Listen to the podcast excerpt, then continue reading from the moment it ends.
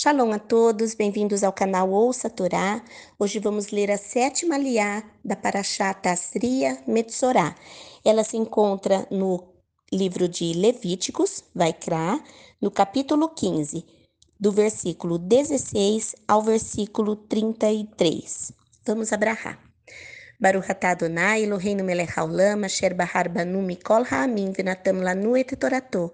Baruch atah Adonai noten hatorá. Amém.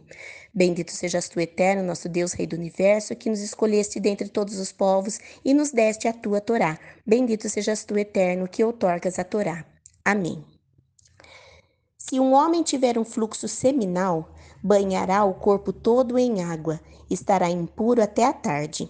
Qualquer roupa ou couro em que houver sêmen será lavada com água, é impura até a tarde. Se um homem for para a cama com uma mulher e mantiver relações sexuais, os dois deverão lavar-se em água, serão impuros até a tarde. Se uma mulher tiver um fluxo e o fluxo do seu corpo for de sangue, ela permanecerá no estado de nidá por sete dias. Quem tocar nela será impuro até a tarde. Tudo em que ela deitar ou se sentar no estado de nidá será impuro. Quem tocar na cama dela lavará as roupas e se banhará em água, estará impuro até a tarde. Quem tocar em qualquer coisa em que ela se sentou lavará as roupas e se banhará em água, estará impuro até a tarde.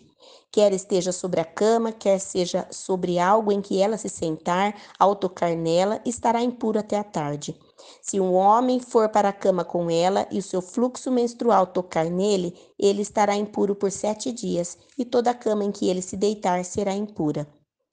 Se uma mulher tiver um fluxo de sangue por muitos dias, fora de seu período menstrual, ou se o fluxo durar além do normal para o seu período, em todo o tempo que houver o fluxo impuro, ela estará como se estivesse no estado de nidá, é impura.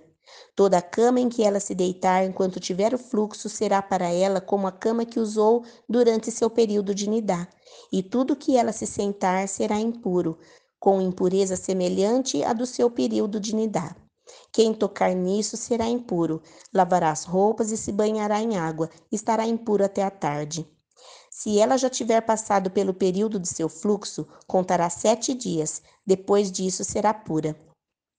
No oitavo dia, pegará duas pombas ou dois pombinhos e os levará até o Coém, a entrada da tenda do encontro. O Coém apresentará um, um como oferta pelo pecado e o outro como oferta queimada.